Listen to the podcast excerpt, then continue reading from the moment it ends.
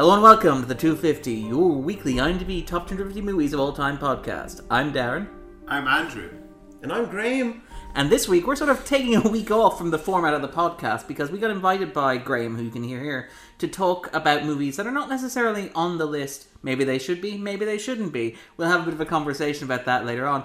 But basically Graham got in touch with us and asked, would we like to have a conversation about Man of Steel and Batman versus Superman, because obviously Justice League is coming out and sort of we're very excited, very sort of interested possibly, and that interested may be the most neutral descriptive word that we can use, I think. Yeah, we is probably not the most neutral descriptive word to use. But anyway, we figured like since we've gone weekly, we can take it an off week, and we wanted to talk about it with Graham. So with that in mind, then we'll jump right into sort of discussions.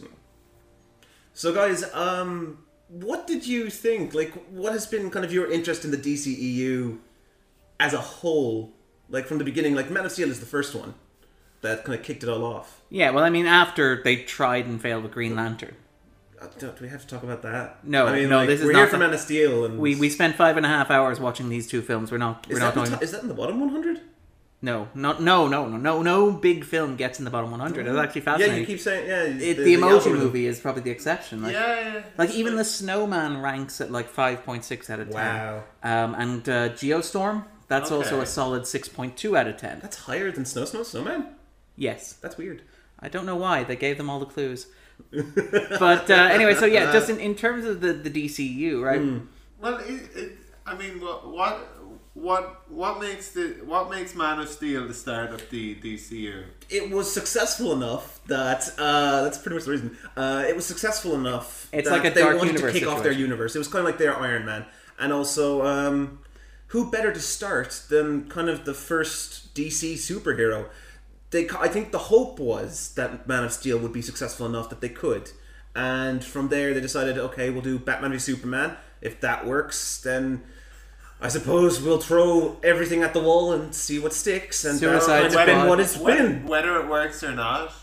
Well, this is the issue. This is the funny thing about it. But this is the issue, that like, because we talked about this situation with the DCU, where they tried to launch with Green Lantern and that didn't work, so they tried again with Man of Steel. And you can see what Man of Steel didn't perform as well as I think they would have liked. So their response was, okay, it didn't really make much ripples as like for someone who's not I guess connected to the kind of world of comic books, and who would just watch a movie if I had heard enough good things about it, perhaps, or if I were forced to because of the obligations of a podcast, or had been invited. I suppose I choose to.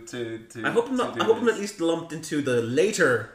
Is the latter of that, those three options. I hope I'm not the middle one where I forced you. No. I don't have to do anything.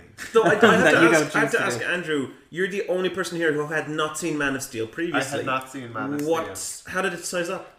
Especially since you've seen Batman v Superman first. Yeah, do you know, the question was, because like a lot of people, I had problems with Batman v Superman. The question was whether watching Man of Steel would enhance Batman v Superman, or whether I would resent more having to watch Batman v Superman again. I felt like watching Batman v Superman a second time that I actually enjoyed it more and appreciated parts of it that I hadn't really the first time. I still have a lot of the same problems with it, but I think there were parts of Man of Steel that I didn't enjoy, that there seemed to be kind of respite from in Batman v Superman that I wasn't expecting. I want to say it's the symbolism, but Okay, well, I feel like, Graham, before we go any further, this is the point where myself and Andrew have to roll up the sleeves and just get this unpleasantness over with. Because I know that you like Man of Steel, and you like Batman versus Superman a lot. Like is a low word for it. I love Man of Steel because I feel like it's what Superman in a film should be. We should feel his punches. We should feel like the grandeur of when he flies. Like that scene, the flight scene, is one of my favorite scenes. Right. There was also, when we had you on the podcast a couple of weeks back to talk about your favourite movie on the list, and if you could add one movie in the past year to the list, there was some speculation among certain members of the panel as well. It wasn't speculation. Okay, do you want to elaborate on this? So yeah, okay. When we asked what movie from the last year you would add to the list, so basically, what were you considering? The 250, the anniversary special, was a great episode. It was a lot of fun. We ripped into La La Land so much. I'm talking about this so much because I'm preparing everyone. I kind of thought Batman v Superman should have at least been in the... should have joined the 250 at some point. Especially with Spider-Man Homecoming being in there. Because I'm getting really sick of... And I know people are going to say this is just DC versus Marvel. It's not. I feel Marvel is getting too funny. I think since Iron Man 3... And especially since Guardians of the Galaxy... They've just ramped up the humor and taken away what a comic book could be. I don't laugh a lot when I read a comic book. I don't... I just feel the kind of what the scope and just the grandeur of what's going on, the battles, everything, the characters. Comedy isn't a thing for me. Well, if you want comic books with no humor, or certainly no good humor, then these two movies certainly deliver. That perfectly. Sorry, I kind of prepared myself mentally before this to I was saying to myself, this is something that I don't have I don't have much of an investment in, but Graham does, and I like Graham, and I want to try and embody some of his enthusiasm and kind of get behind this. Yeah. Yeah. Okay, so we'll get this out of the way very quickly. I have some issues. It's funny. It's like ripping a Band-Aid off. All right, we're gonna get this out here, and then we're because there's a lot that I really like about both films, and actually I would go on record and I would say I much prefer Batman versus Superman to Civil War. I also much prefer Batman versus Superman to Man of Steel. Mm. But there are some issues with the films that exist. Quite a few issues that exist in terms of storytelling, in terms of plotting, in terms of structuring, in terms of its action sequences. Like, the action sequences in these two films are completely and utterly suffocating. Snyder is a director... He's a I really, really like him. He has a very clear sense of style, and he has a very clear sense of things that interest him. I would argue he is, in some ways, he's got that distinctive flavor that a lot of, say, the Marvel directors don't have, a personality that shines through. But he also has a very clear and strong sensibility that overwhelms, say, his direction of action sequences. So, for example, Man of Steel opens with a scene on Krypton in which, in quick succession, Russell Crowe discovers the planet's going to die. There's a military coup. Oh my God, he goes and he steals this ark, and he rides a dragon, and he gets shot. But it's okay because the military coup is over. But oh my God, his son's on the earth. Oh, by the way, the planet explodes. And this is in the first 15 minutes of the film. I want to say his wife is also having a tough day. She both has a child and loses her husband. Sends her child into space. Yeah. But again, this would be like in any other. This is a long day, this Laura. No. Yeah, this would be a long. This would be a film of itself, but it's crammed into the 15 minutes. And the same thing happens on the other end of Batman vs Superman, where you have this horrible CGI monstrosity of a final battle, where things are just pounded.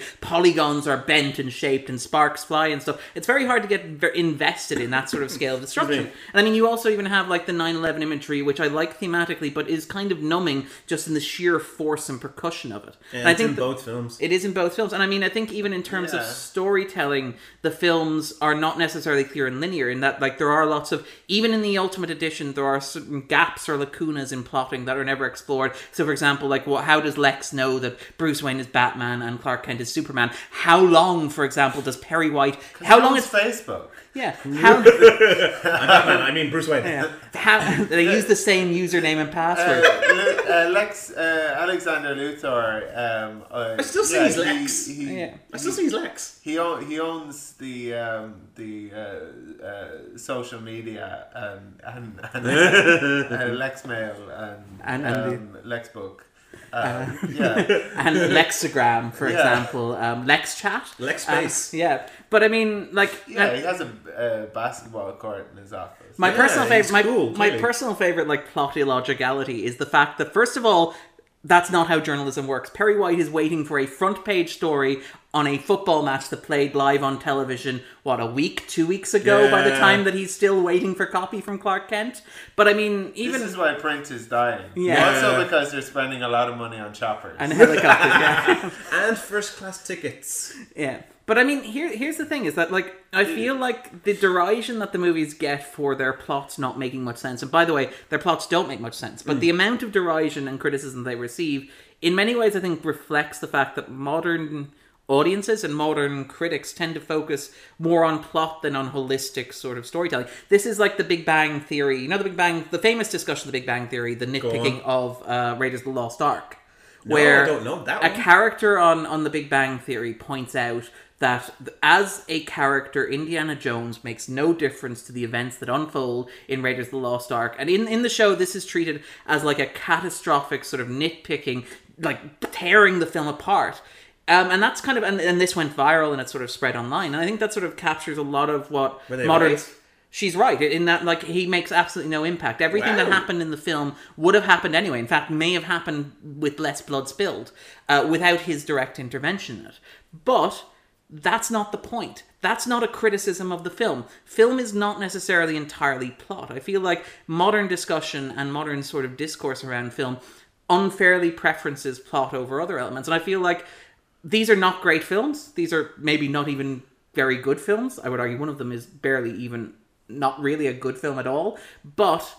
like, I feel like the discussion around them and the nitpicking and the joy that's taken in sort of picking apart and going, oh, well, what if this, what if that, sort of glosses over the fact that the films aren't necessarily trying to be a linear A to B to C plot. Yeah, but, like, I said before, I didn't want to kind of go after this movie. No, I know. But God, I'm so sorry, Andrew. But the plot isn't the only problem. I could live with it if it were weak on plot, but the set pieces were particularly good. This is a big problem in Man of Steel more than Batman v Superman, because I thought some of the set pieces in Batman v Superman were actually quite good. Some, not all, but in Man of Steel, I was checking out the action scenes really bored me, and it started really early. As soon as Russell Crowe riding a dragon. On Krypton, exactly. There was all of this kind of Phantom Menace sort of riding around on these creatures. But it's like politics that you're not invested in. It's, oh, by the way, you people have grown old and stale, but then the door opens and they get shot. And Zod is like, oh, don't worry, I've thrown a coup that will last for about 10 minutes. Oh, stakes. Characters I'm invested in. Like, and I feel like Andrew's right, by the way. We didn't come on to trash the movies. They do have problems. I think we've been honest about that. But it would be disingenuous if I pretended to like it, but I did kind of try to enter with an open mind, and I don't want to be a hater or overly negative. Like because I really do. So even if you don't like it, that's fine. It's like that doesn't mean you're a hater. No. That's why it was meant to funny. But you dislike something. There were things I liked, but I guess like we'll kind of get into them. Overall, the impression I got was that I don't feel like I had missed much from not seeing Man of Steel, and I felt that a second watching of Batman v Superman reminded me of some of the things that were actually not so bad about it. Yeah, I mean there's a lot that I actually really really liked about both films, and that I feel. And I mean, when Graham said there when he talked about the Marvel films being too light and too funny, I don't generally have I don't have the same problem with that Graham does. I like fun and enjoyment, and I like jokes, I like comedy. I think Guardians of the Galaxy is one of the best films that Marvel has made. Yep. I think Thor Ragnarok, to pick another example of a comedy film, is one of the best films that Marvel's made. I'd agree with that. But I do. Thor of the Galaxy. That's not fair. That's a different podcast. But I do feel like my issue is that. It's not necessarily that these are bad films. It's that these are not the only way to make films. And the Marvel Studio method works very well in certain cases. Like, I would argue the original Thor, directed by Kenneth Branagh, is one of the best. But I think some of the problem... Well, with the second movie we watched, Batman v Superman, a lot of the things I liked least about that were the times when they were trying to ape the Marvel kind of model most. Yeah. With the whole. I'm guessing the parts where they show off the Flash and Cyborg and Aquaman. Yeah, the moment at the climax where you pause to get several teasers for Justice League in quick succession. You didn't need those. It was all very. But I mean, it was lame. It was whack. But it was whack. Is that what the kids say these days? I mean, there's also kids still said whack. There's also even the attempts at humor, which is like, with balls like these, you belong in this room, and stuff like that feel really corny and old. Yeah, she was with you. I thought she was with you. Yeah, that's just like, you're the greatest detective in the world. Come on, man. But most of the jokes didn't really kind of land with me, and some of them seemed kind of a bit geared towards maybe a younger audience, which is ironic, given the level of violence and brutality. Yeah, but it was funny. There was this weird kind of balance of like overtures towards reducing the rating on it, like reducing the body count for one thing. Yeah, there were like some of the kind of substitution for curse words and the general at the end of Man of Steel says, "Are you effing kidding? Are you effing kidding me?" And it's like, what? It's like if I was a piece of tech, man. What world is this? It's like if Darren were a general, yeah. And, double dumbass on you. And then the end of Batman v Superman, where several times they're like, we're going to a different location, which is also which is also absent of people. Yes. Whereas like they sorry. Do you know the reason behind that though, Andrew? I have an idea. Yeah, they got a lot of heat for that final fight in Man of Steel. Well, to be fair... And they started the movie with that final fight for something they got a lot of... Oh, that was the point to show that Batman was there. That he was concurrent in that exact same scenario. Well, I mean, let's talk a little bit about the violence. Because first of all, one of the things about modern superhero films is they are... And it's not just superhero films, it's also blockbuster films in general. You can see in Transformers and stuff. They are largely, I would argue, defined by imagery associated with 9/11. So in terms of like the way that... And I don't know if that's... It's partially a cultural thing. It's partially due to advance in special effects. Also down to, I would argue, the fact that 9/11 has been filtered into popular consciousness through like videos and through television and through 24-hour news coverage. Like when we imagine a city being destroyed, we don't imagine like the relatively sterile destruction of, say, even Independence Day, for example, where buildings blow up, but it's relatively clean. You have this idea of smoke plumes, you have this idea people of rubble, alone horse, people stranded, and there being like absolute chaos and stuff like that. But and at the same time, you have this kind of video game violence, where it's kind of Call of Duty or Gears of War, where you're running through these kind of ruins where there's no kind of civilians and just kind of hordes of people coming at you, and a lot of that in BBS. Well, but I mean, I would argue like that's a problem across the board. Like even in, say, Avengers or even, say, Thor: The Dark World, where there's an attempt to weirdly sanitize 9/11 imagery, as if to make it safe, as if to remove some of the complications of it. Like in Batman versus Superman, in Man of Steel, one of the things that struck me about Man of Steel is it essentially produces a heroic inversion of 9/11, where a bunch of heroic characters pilot a plane directly into a source or a target of enemy action. To stop it. You know the bit where they're attacking the world engine. He says it's a good way to die. Yeah, when they're attacking the world engine, they fly the plane directly into it over a city skyline, which is very much, I think, conjuring... It's like a weird inverted heroic version of 9/11. The Defenders did a similar version where the heroes had to blow up a New York skyscraper in order to fill a hole under New York that was going to cause the whole island to collapse. Because of the dragon. Yeah. Well, that was the only way to do it.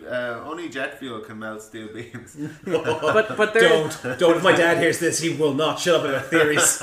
But there is that weird sort of attempt to sanitize 9/11. And what I like about Batman versus Superman is it opens quite candidly on that. Like the opening scene, like Andrew was talking about how, well, you got flack for doing it sterilely at the end of Man of Steel, which it is horribly sterile. Like the offices that Zod and Superman get thrown through are completely empty. But at the start of Batman vs. Superman, you get to see people in them. You get to see people running through. You get to see this wonderful shot of the horse as well, wandering through the dust clouds. The problem with that as well is that you could have introduced stakes and given some of the characters that you've introduced something to do by rescuing kind of a population from... But that's the way to look at it, is that Clark saved the entire planet when he stopped Zod.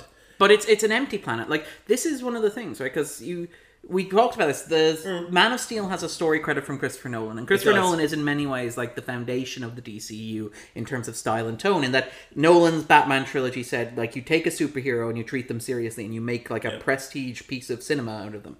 And you can see, like... This is why I prefer Batman versus Superman to Man of Steel, because when you watch Man of Steel, right, you get a sense that Snyder is playing by the Nolan playbook. He's trying to do what Nolan did. Like, you get a sense Metropolis at the end of Man of Steel, Metropolis is meant to seem like a real place populated in the same way that Nolan's Gotham is, but it doesn't, because Snyder has no interest in populating Metropolis in the same way that, like, you know, that the Nolan Batman films build up, like, you see the mayor, you see the police chief, you get a sense of the chief of police, you get a sense of the police department, you get a sense of the prisoners, you get a sense of the chief, and it follows on into the sequels. Yeah, and you get the sense of a world that's been built from the ground up. Whereas in Man of Steel, the elements are there in terms of how the people live in the Daily Planet, but Snyder has absolutely no freaking interest in them. The world is completely hollow, so when he blows it up at the end of Man of Steel, it means nothing because you're not invested in those characters. And the shots of extras at the end of the movie seem kind of perfunctory. Like, there's people there, like coming out of the rubble. No. At the end of Batman v Superman, where you show all of these kind of like faces, I was looking at them and thinking, there's nothing behind those eyes. Well, I actually... Is this at his funeral? Yeah, yeah. Well, I thought there was. There was a fair few people who were like tearing up and like they actually genuinely looked like, oh god, we've squandered someone that was clearly quite precious to us because we didn't realize who they were. I don't think that was in the shots. I feel like that is like a layer that you're superimposing, maybe. Yeah. Well, when I saw those faces, I was thinking like that's a casting call. These people are kind of like standing there, kind of. Well, I mean, yeah. Looking good, but not really kind of emoting. But compare, say, the funeral scenes at the end of Batman versus Superman to the ones at the end of, say, The Dark Knight Rises, where you've spent time with these characters, you know who they are and what they mean. Like, it's a lot more moving in The Dark Knight Rises, especially the Michael Caine scene. But because these characters exist as sort of real people, whereas Snyder tends to treat them as like a world of cardboard. Now, I think that's a very interesting thing to do, and that's why I much prefer Batman versus Superman, because Batman versus Superman, like, one of the things about the Snyder Superman films is basically he says, imagine a world where Superman exists, and that is effing terrifying. Yeah, you're doing it. It's really funny because, like, when we get into this, Darren, I don't know if you've always thought about this, but you and I made the same thing. It's like, this is very similar to The Thing. It is. There's some imagery here that is... There's a lot of movie references in Man of Steel. There's also a whole kind of Rambo. He's like super Rambo, kind of a drifter. Like, he also must be like the best guy to write a CV for himself, because he gets jobs like that. Yeah, he probably doesn't have that many references from them. Yeah, where is he getting the jobs? We had to let him go after he impaled a dude's truck on some tree. Yeah, I love it. Like, it's like, oh, hey, so Superman's a nice guy. He impaled that guy's living. Are there any jobs going in this dive bar? You sure you want to work here? Look at me, I'm like, huge. Yeah, it's like, we won't necessarily give you any hours. It's all tips. We'll give you a bed, a cot. Yeah. That's it. But, can you work a mop? Yeah. I have references. But I mean, this is like part of what I like about the DCEU, and admittedly it doesn't work very well in general, is the sense that it takes this idea of superheroes and it basically makes them uncomfortable. Like, there's a sense that superheroes as a concept are inherently, like, they're great fun, they're really enjoyable, they're very good sort of stories, but if you break them down and actually think about the concept behind them, which is that there's this guy floating in a sky who's going to make everything better, which is kind of like religion, as the movies hammer home repeatedly. And I love that the movies hammer home. Like, I like that the movies, because I really especially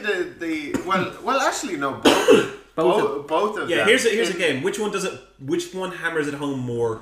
Well, I think the first one is more pervasive which is Man of Steel. In the second one, it's more explicit, and it's generally delivered by Lex. By Lex, yeah. Because I remember thinking about the problem of evil before Andrew, before he actually articulated this, precisely in case anyone kind of hadn't figured it out, in case they hadn't got there, the people in the back. It's like, oh, if God is all powerful, God is all powerful, he can't be all good. If he's all good, he can't be all powerful. Though I do love that thing. It's such a kind of like first year of college thing.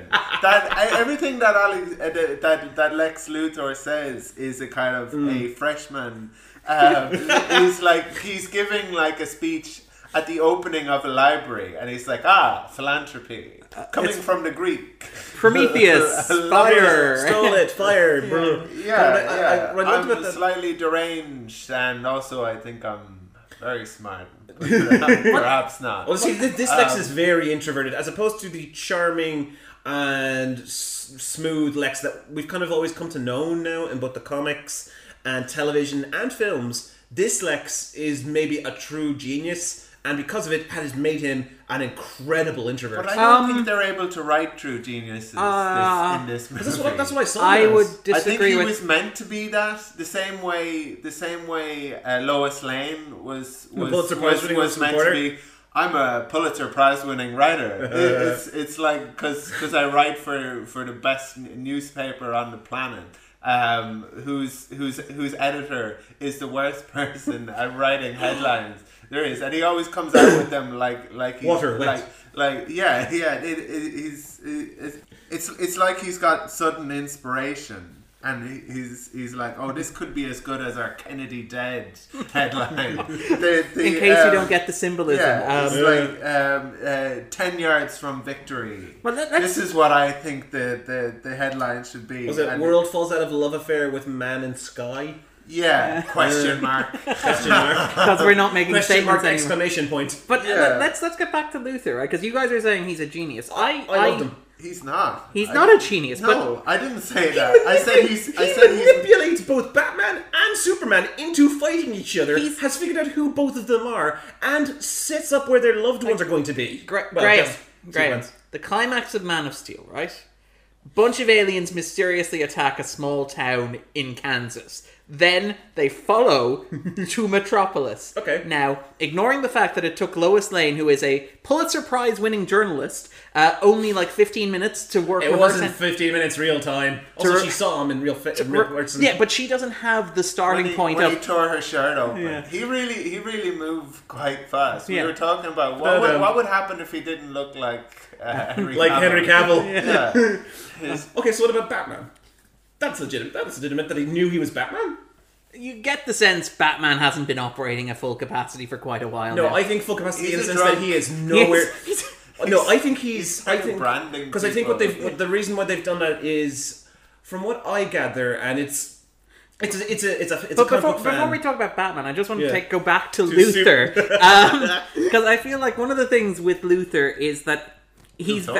Luthor, if you will. He's very clearly meant to be... He thinks of himself as the smartest person in the room. He's not. He just repeats garbage. There's like... He has this verbal tick where he says whatever comes into his head, and happens to be literary referencing stuff. So like when he greets Lois Lane, he quotes her with the first line of like Nabokov's Lolita, for example, which is not what a smart person does. It's what a person who's pretending to be a smart person does. And there's this thing that runs through the film, and I really, really like it, which is this idea that Luthor...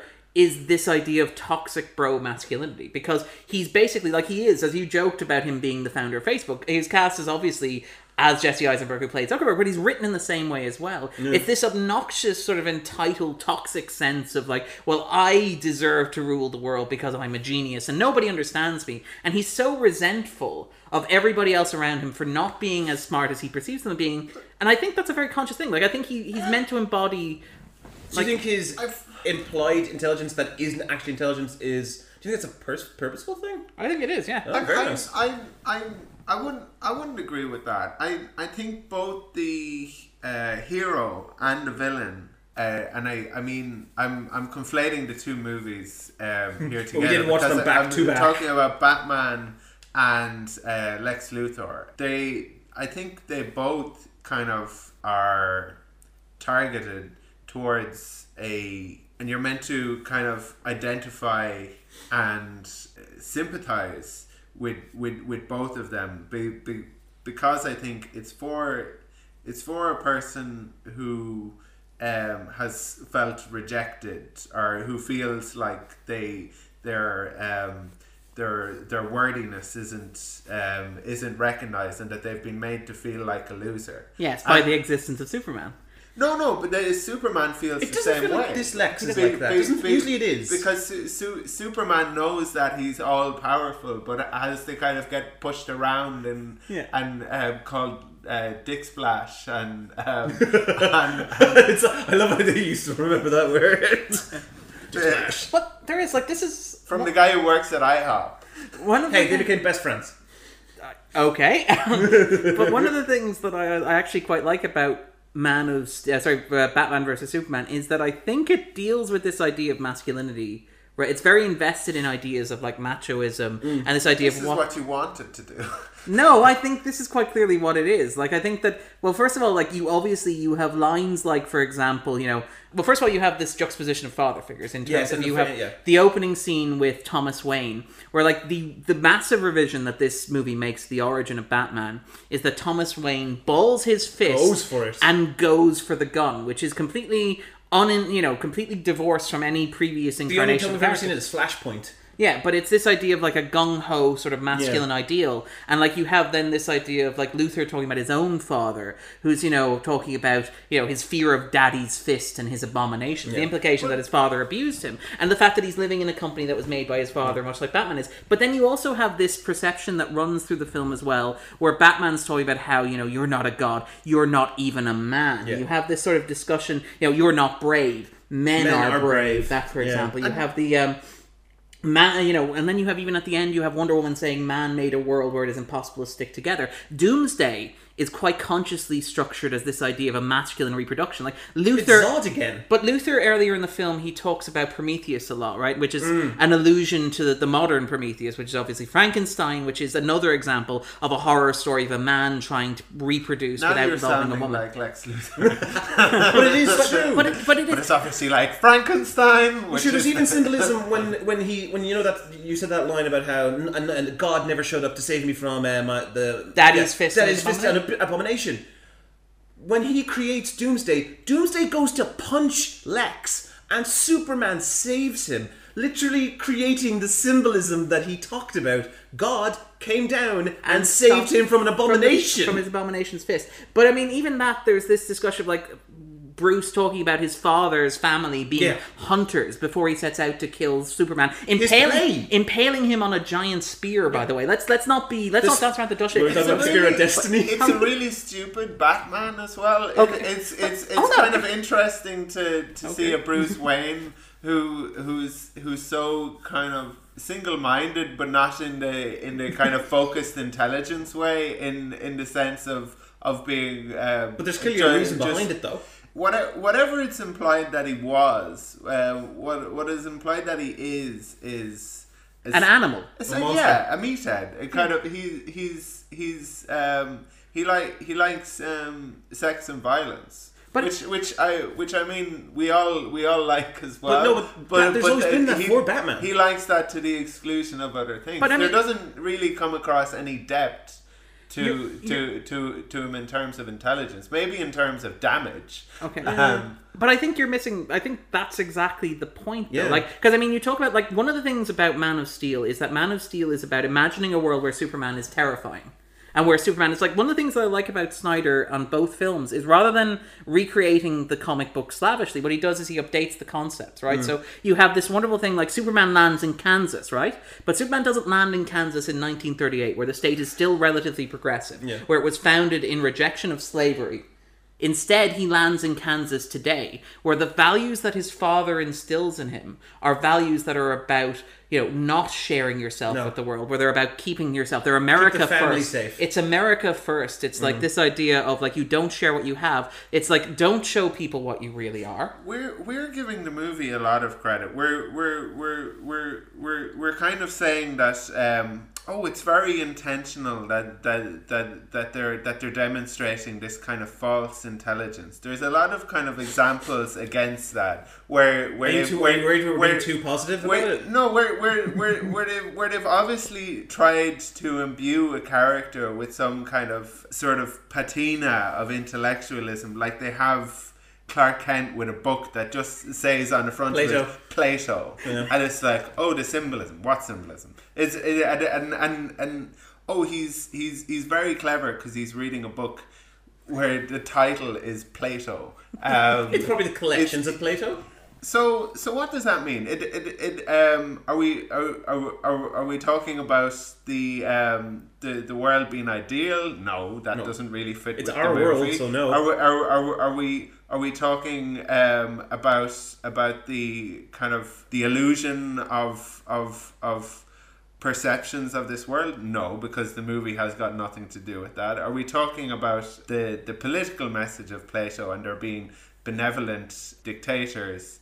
No, yes. because Superman could be a benevolent dictator. Could be, but chooses not to be. Yeah. So if he was reading Plato as a child, and they put it in the movie, then it would have some formative influence on his way of thinking. But Andrew, they do allude to that fact when Jor-El multiple times kind of says, "Listen, lead them. You could show them the light. You could be a god to them. Yeah. They will follow you into the sun." And he even says it. I don't think Kal-El was taking that all in. Oh no, no, he doesn't. Which is great. Like, that's actually what I really like about the film, is that it basically takes this sort of superhero trope of like superheroes being these strong men who can unilaterally bend the world to their will.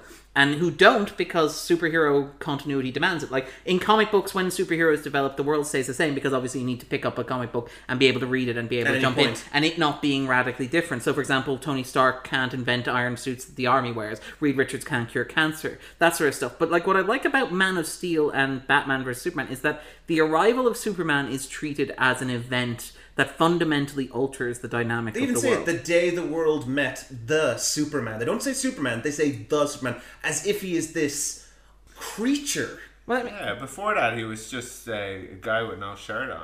Yeah, I actually I really like that Snyder, for all his reputation as a really creepy director based on stuff like Sucker Punch, is it really just that film? Objectifies Cavill. His camera loves, like, even in Batman. And Affleck. We get to see Affleck's buns. Yeah, and we also get to see the panning shot when he's holding up the oil rig, where it's like, oh yeah, look at Henry Cavill. Look at him do it. And there's later on in the bathtub where, like, Lois is. You see almost stuff of Lois, like, in that film, in that scene. But but the camera is very much on Cavill. Yeah, but the camera's on Cavill following him up. It's like, look at that de-shirting. But I do think that the film broaches this idea, and actually I would argue that it's building upon sort of the work of, say, Alan Moore and Frank Miller. Obviously there's a lot of stuff from Frank Miller in this one, particularly in Batman versus Superman. But I mean, even in Man of Steel, there's the destruction of Metropolis at the end is pretty much, like, line for line a depiction of Alan Moore's sort of work on Miracle Man. Miracle Man, famously in the 80s, it was a comic book that was published by this British magazine. And what it did was what Moore did, because Moore's the guy who wrote, for example, Watchmen v. Vendetta, Swamp Thing, League of Extraordinary Gentlemen. Everything he touches basically turns to gold. But he does. He's generally regarded as one of the writers who changed the medium. But when Miracle Man, which is one of his early works, what he did was he basically said, what if you took, like, a superhero action scene, right? And you explored what that would actually look like if you had these gigantic people throwing each other around. I don't think Snyder does it particularly well, because the whole thing seems empty and hollow. You don't get scenes of, like, dead bodies hanging from lampposts or in a pail. I don't think we needed that. But people got annoyed enough. I think the stuff at the end of Man of Steel and at the beginning of Batman vs Superman was enough. Yeah, like, you know, when the world engine first starts. I think that was very reminiscent of 9/11. And I take the point in what you're trying to say, that it was kind of, that it might have cheapened it a little bit. Yeah. But I think they did go full in the sense that they showed just as much as any of the kind of news footage. Like you were saying about Miracle Man, it's against Miracle Boy, isn't it? Yeah. But I mean, but it is. It's very much, and, like, this is the thing, in terms of comic books, if you read comic books, that's been played out for the past 20, 30 years. Yeah. But in terms of television and film, that hasn't been touched. And I feel like the destruction at the end of Man of Steel feels uncomfortable to watch, and it should feel uncomfortable to watch. I get the sense, like, there's a real cynicism and nastiness running through the heart of these two films, which is interesting, and which I wonder if... Yeah. No, like, I 100% agree with that. You know, I was saying about, like, it seems like a movie for... It feels like it was kind of written and directed by somebody who feels like life isn't fair, yeah, and that they deserve more than they... Would it surprise you to know that Snyder's next project is going to be apparently The Fountainhead by Rand? That would not surprise me. What is that? Rand is basically... I've actually read The Fountainhead. I suppose it's an interesting book for somebody who might want a counterpoint to... The better angels of their nature. Yeah. Oh God, that sounds horrifying. But the thing is that Darren just will not stop laughing. This is really worrying. Because a lot of people are impressionable, yes, a person can pick up that book and make it the defining philosophy of their life. Yes, wow. There are a lot of people who have done that. Basically, the idea is, and it's very similar to her work on Atlas Shrugged, which is basically the world is full of talented, brilliant people who have the ability to bend the world to their will. By the way, you could see why superheroes appeal to this guy. No one ever built a statue to a committee. I think that's from The Fountainhead. That is, yeah. And the idea is that basically it is these people's obligation to make the world in their image, and it's everybody else's, the poor sheeple, who can't appreciate their brilliance. Henry Ford didn't set up his company to provide cars for people. He did it to kind of embody his own greatness. Yeah.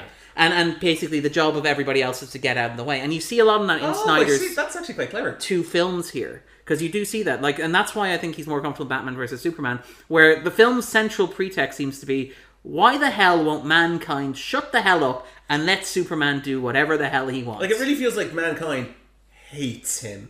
Because we very rarely, in Batman vs Superman especially, you very rarely see anyone go, yay, Superman. It's only until he dies...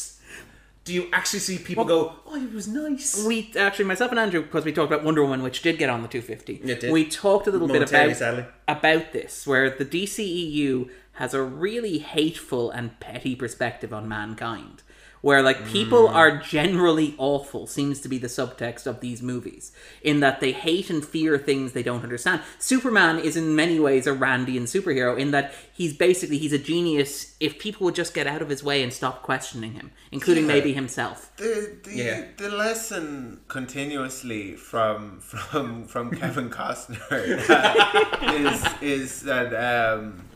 don't trust us. Yeah, don't trust people. They're the worst. They are the absolute worst. When I'm gone, your mom will continue this and reinforce it. Well, I mean, there is, to be fair, you could argue that in some ways the portrayal. He's a terrible father. Oh, he is.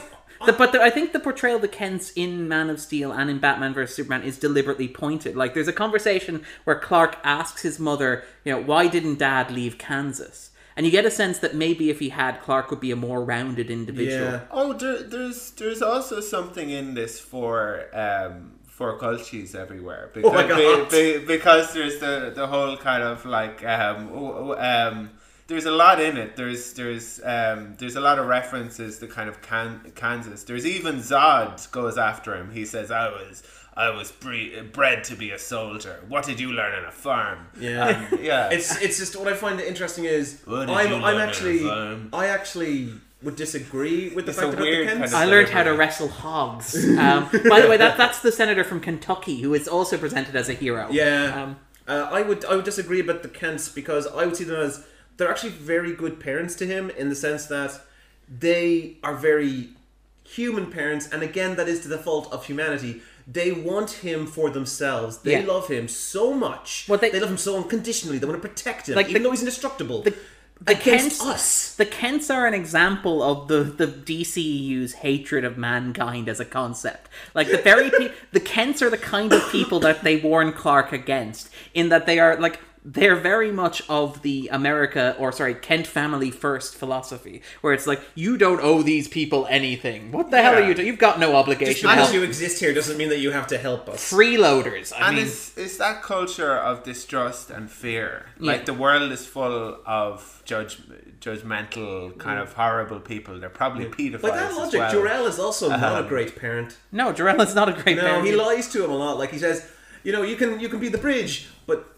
I found out I have the codex in me. You want me to kind of take over? Yeah, but like after a couple of years, you know. I mean, you're probably going to live forever, so you know. But, like I do think the film engages with a bunch of stuff politically about America that say the Winter Soldier or Civil War wasn't willing to do because they were, you know, aiming to be pop. I like that Russell Crowe is building an arc again. No. What I found really funny was, you know how everyone on Krypton is born for a specific purpose. Zod's one I love. He is born to protect Krypton, and he says at the end, I was born to protect Krypton. That means if I have to do horrible things, monstrous things, as long as Krypton is safe, I've done my job. Jor-El was created as basically a scientist. Yeah. And yet he could beat up Zod. As if he's just better. Well, he's also created as Russell Crowe. Like, well, I know. Well, yeah, because again, this is written by or directed by somebody I think who feels like they're a smart guy and that they'd like to kind of think we're smart guys. Beat up a soldier in a fight because they're sick of being pushed around by jocks. I don't know. I don't know. I think the movie is just as resentful as that of that form of masculinity. Like, I think that Batman, Bruce Wayne is a jock. Bruce Wayne is a jock through and through. He sleeps with beautiful women. He drinks booze. He has a fancy lake house. He's suave and he's rich. That's the new Wayne manner, because he doesn't use the Wayne manner. Yeah. But on the other hand, I think that Luthor is very much like a Silicon Valley dude, bro. He's he's charming and he's he thinks he's smart. I think he's cool. I don't think we're meant to think he's cool. I don't think we're meant to think he's cool. But I think it's interesting though, and I don't know how you guys would feel about it, because I think he's supposed to be funny as well. Yeah, I do find him kind of funny sometimes, but in a way, I don't think that the film wants you to find him funny. And I'd like to put this to you guys as the kind of a very geek aspect to it. The reason I saw Batman being such a kind of monster in that film was because, and it's alluded to in the film, a Robin has died. You see the suit burnt out, sprayed on it, ha, joke's on you, Batman. And he looks at it, and you can see that there is clearly resentment and rage in him. And everyone knows in the comics, and it was stated after the film came out, that is Jason Todd, who was killed by the Joker, and it turned Batman went into a full hate spiral where basically he went even darker than normal. And I feel like this is what this period is for Batman. He has lost a Robin, he's full of resentment, rage, and now he's pointed all of that rage and resentment at the new guy in town, and that is Superman. So that's when I saw all the rage and all that, and all the anger, and the fact that he's not thinking as well as he should, I saw it as, clearly, there's been a thing of a Robin's died, and he's just not in his right place. I think he's just a rich dude who doesn't like foreigners, and I think don't put the Trump thing on him. But but I mean, we talked in Man of Steel about how Man of Steel is like a deconstruction of Superman, and like these stories, and what I really like when you say these are quintessential Superman films, they're not really, because they don't really fit the Richard Donner nostalgia. They don't fit the Richard Donner nostalgia, and I feel like that's maybe a reason why they've been rejected. Like Superman Returns, for example, which is a slavish devotion. It's brightly colourful. There was something kind of fun about the Richard Donner ones. Oh yeah, I love the Richard Donner films. Everyone loves the Richard Donner films. I adore them. People kind of point at the third one, and that's a Richard Lester. The second one is also Richard Lester. Depends on which cup, but anyway, it was in the same series. It was in the same series. There are four Superman films, but it's very fun. It's perhaps too much so, but I like how much of a kind of train wreck it is, and I think it's genuinely fun and ridiculous. Yeah, like when he fights himself in the trash in the garbage disposal place. That's one of my favorite scenes of my childhood. It's like watching Superman beat the crap out of Superman, and one of them is drunk. Yeah, how does Superman get drunk?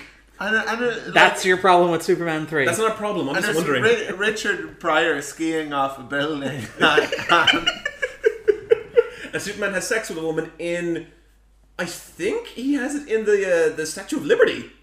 That's right. He starts kind of really exploring his dark side. Yeah. Yeah, and his suit gets darker. Yeah. It's really...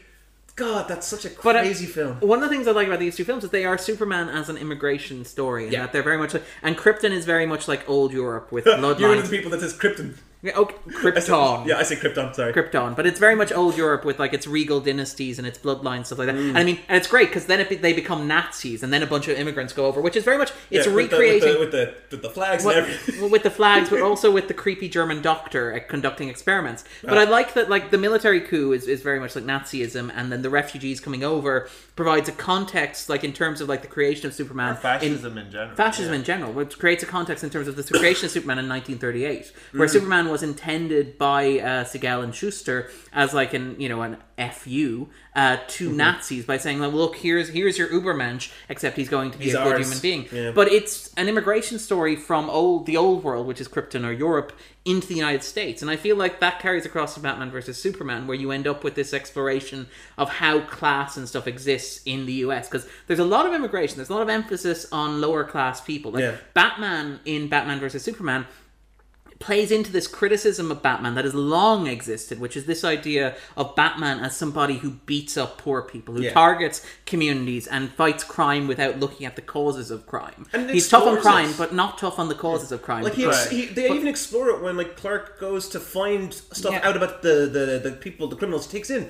And you meet the families. Yeah, and you sort of, you see that they're from poor backgrounds. They're minorities, for example. Why are they being murdered in prison? Oh, I don't that's Lex's thing, to basically make it that Superman is noticing it more and more. And that's why he sends on him the photos. And he's like, this guy died because Batman branded him. But he orchestrated it.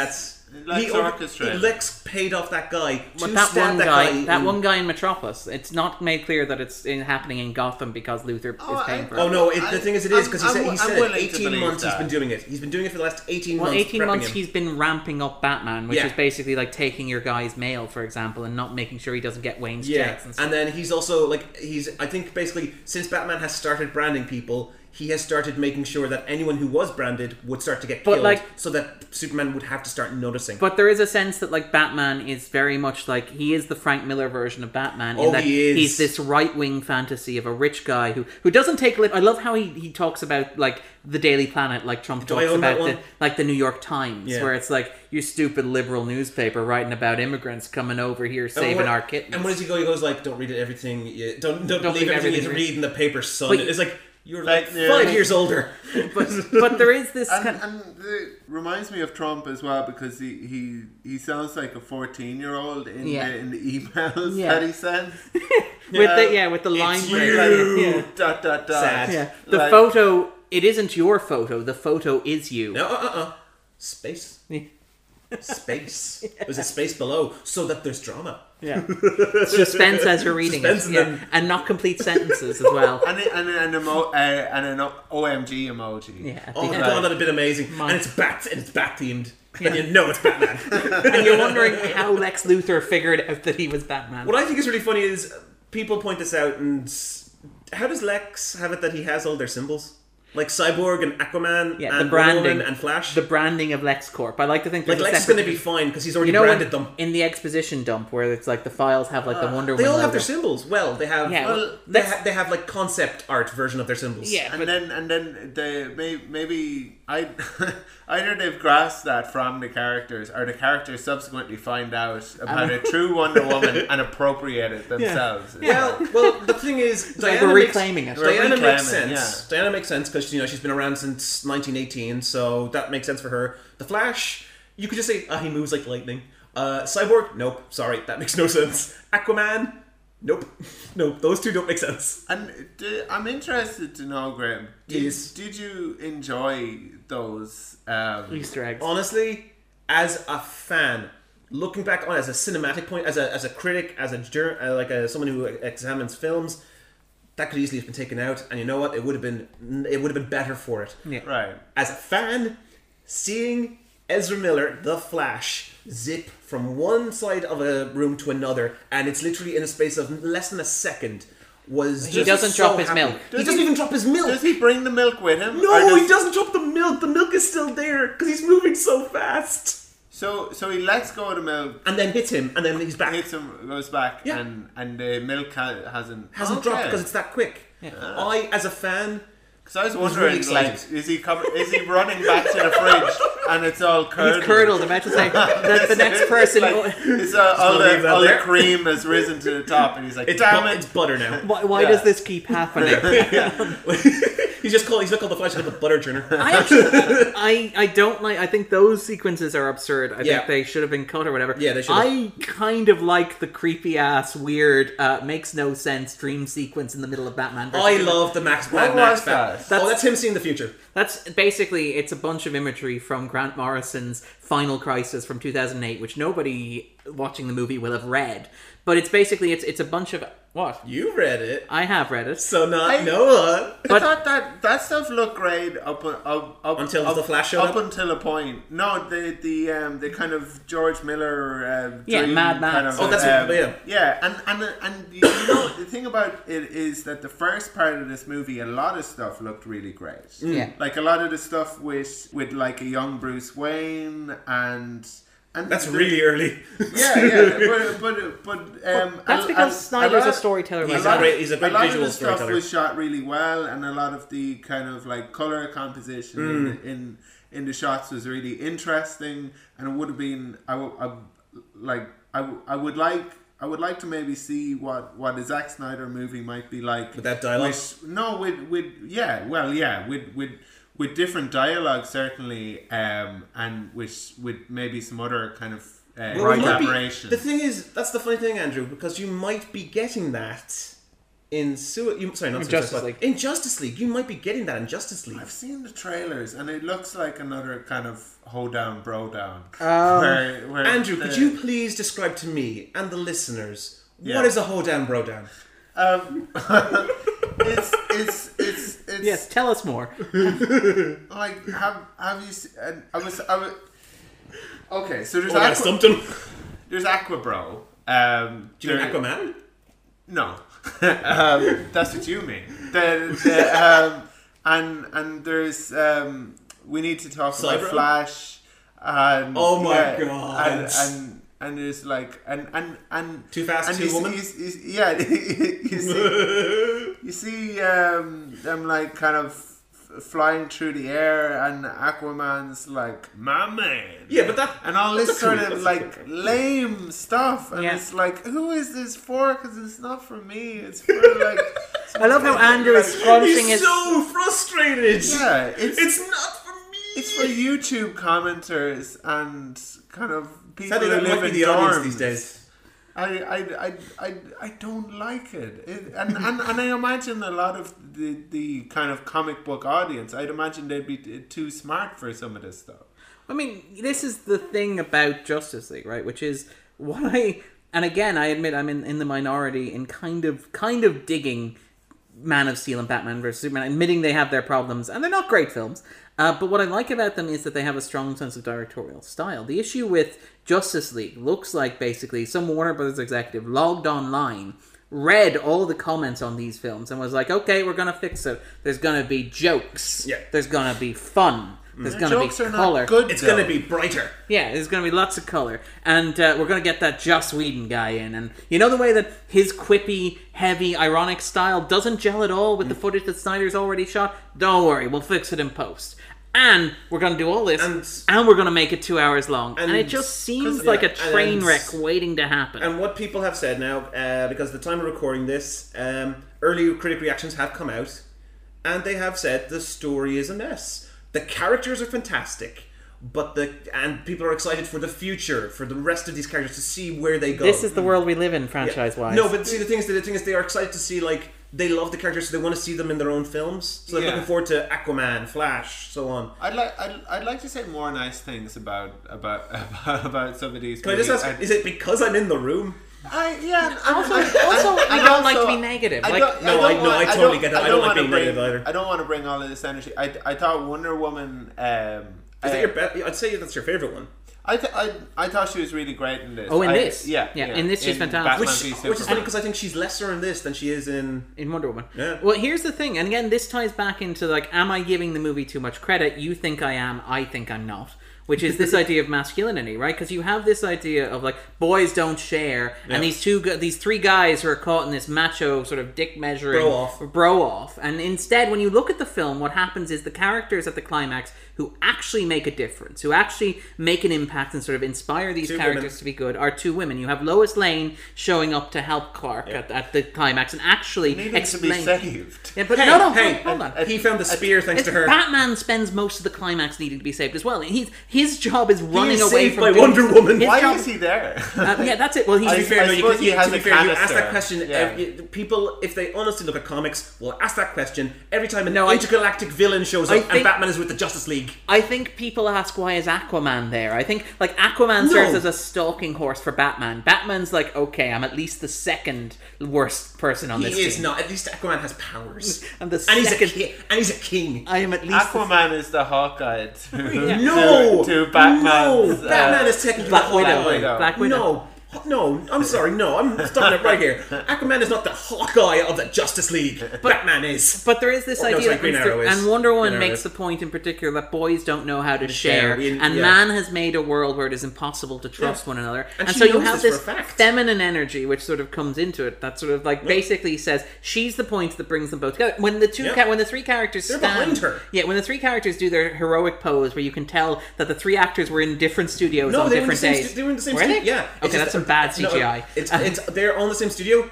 Everything around them is CGI. I've seen stills, which is the issue with the film's climax in many ways. But the whole point is she's the one who serves to bring them together. She stands at the front. She leads them. She's the one who basically says, "Look, stop this dick measure." Yeah, to be fair, she is the elder. She's like, "Why the hell did you bring him back to the fecking city?" Yeah, that was her first line to Batman after she saved him from dying. Yeah, I'm going to give the filmmaker credit now. I would like to think that the reason she takes centre stage is because she was much better. As in every moment, even though there was really bad kind of CGI.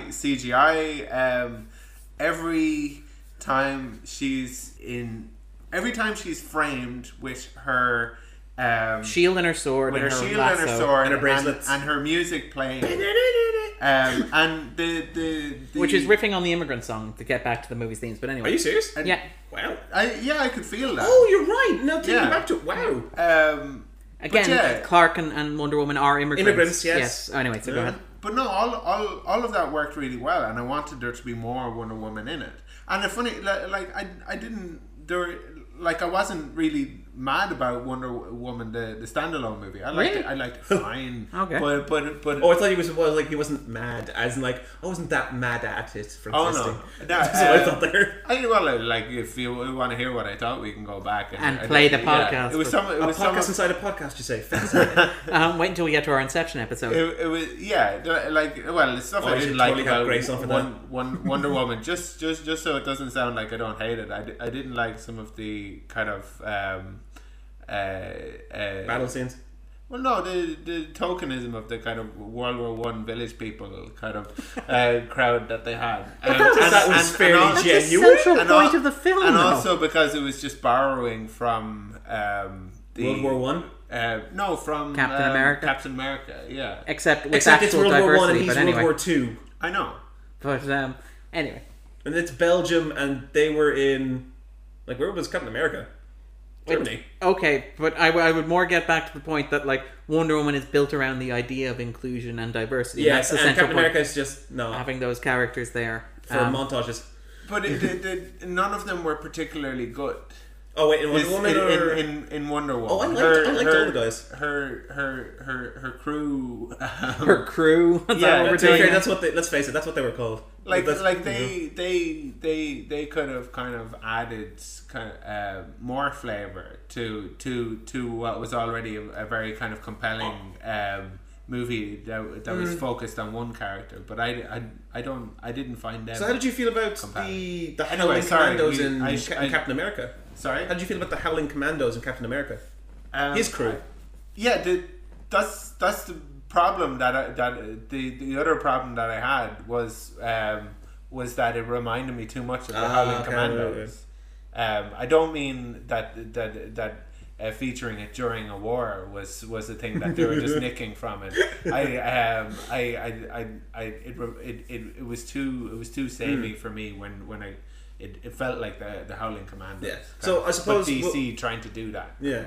I suppose we'll wrap up with like this. I'd like to answer with the end of this final question. How did it feel? Because I don't know if either of you have done this. Watching both of them back to back as an experience, like it worked. How was it? I think it did work quite well because it was structured. Because it starts where the other one finishes. Yeah, it overlaps very well. I mean. And there were some of the same themes that were... There wasn't really a slavish kind of following of the themes, because I think in the... Fair enough, it's 3 years later, but I think in the second... It's 18 months. 18 months. It just feels like 3 years. It's 18 months. It's only been a year and a half. Months? Yeah, it's only been a year and a half. Oh, okay. Yeah. Ah. It says it at the start, 18 months later. So something that just popped into my head was... How much of the beginning of Batman versus Superman was meant to be an allegory for the financial crisis, because it's Wayne Financial and the building is collapsing and everyone's running out of the building and Wayne is just sitting there looking sad, his trust fund devastated. Yeah. I like that. It's not about 9/11. That's just it's a financial crisis. It's actually a financial crisis metaphor. Yeah, yeah. But no, sorry.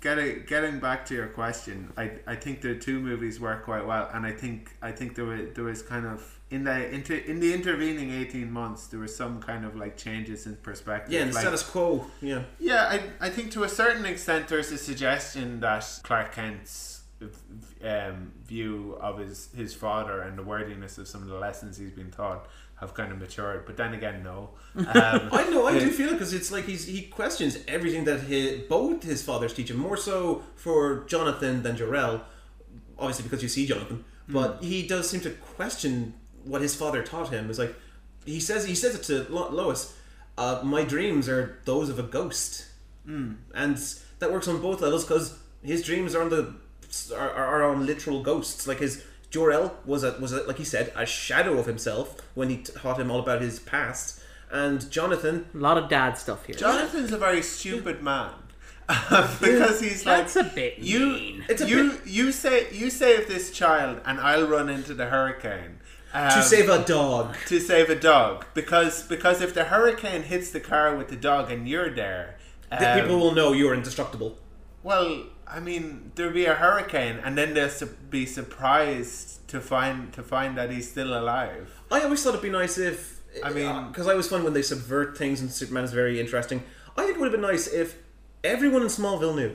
Just everyone in Smallville knew that he was Superman, and they kept it secret because they trusted him. Everyone does know is one of the central points of the film. No, because I like Perry White figures out that he's... You would see Perry White figure out that Clark Kent is Superman over the course of the film.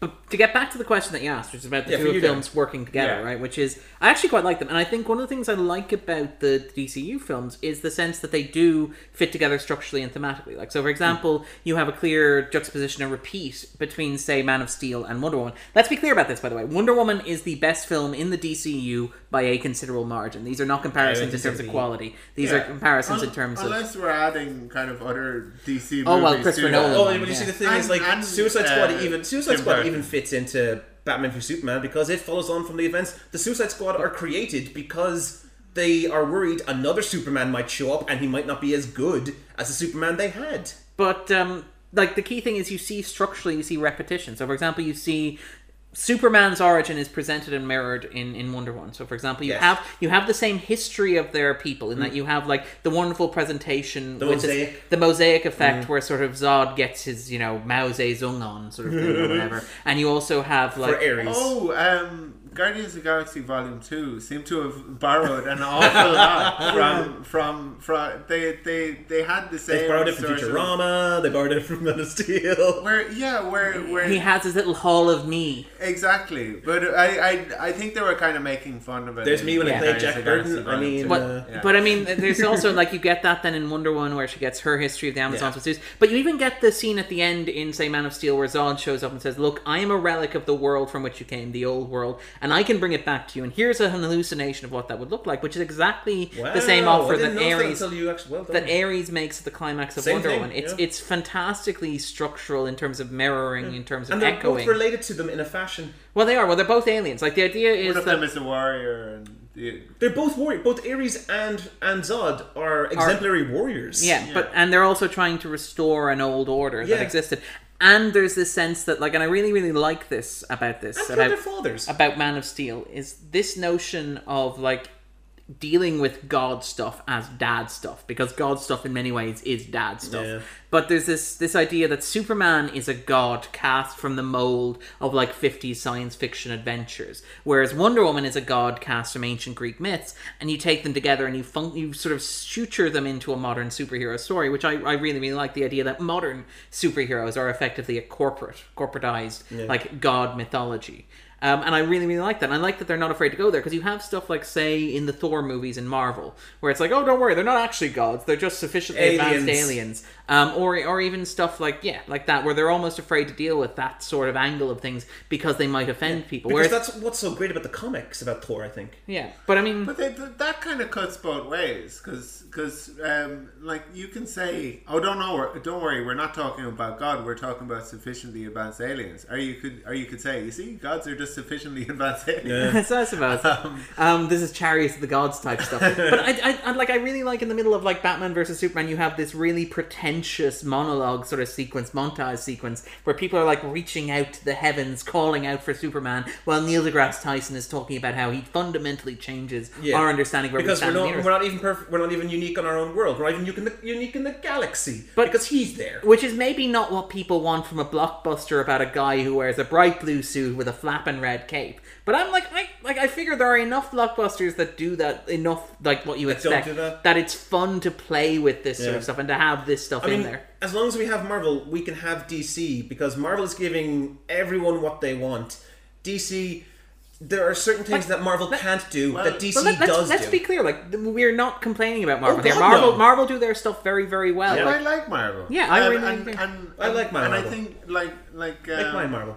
The thing about DC not giving people what they want, I don't think they're giving their...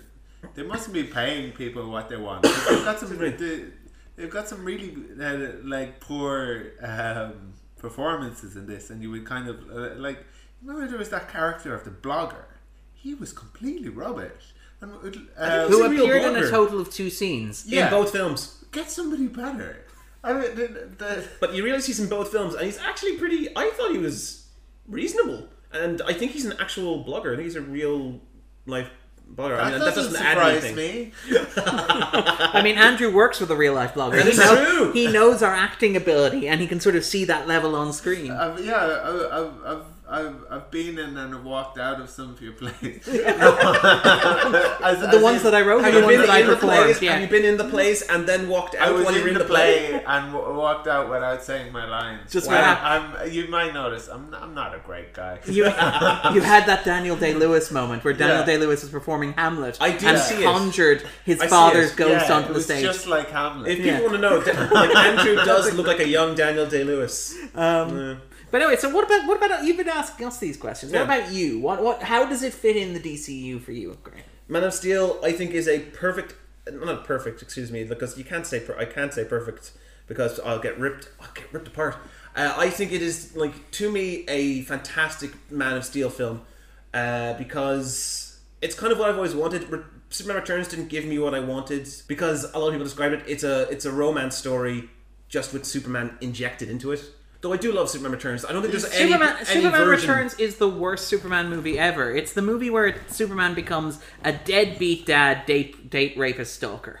When you said Superman Returns is a romance movie with Superman injected into it, Man of Steel was a Superman movie with romance injected into it, because all of a sudden they just kiss. Also, there's a tension there. Also, like, I would argue Man of Steel is a disaster movie with Superman injected into it. Yeah, a lot of people have said that. Yeah, not that there's anything wrong with it. It's an interesting approach to take. It's not a Superman film because they don't believe.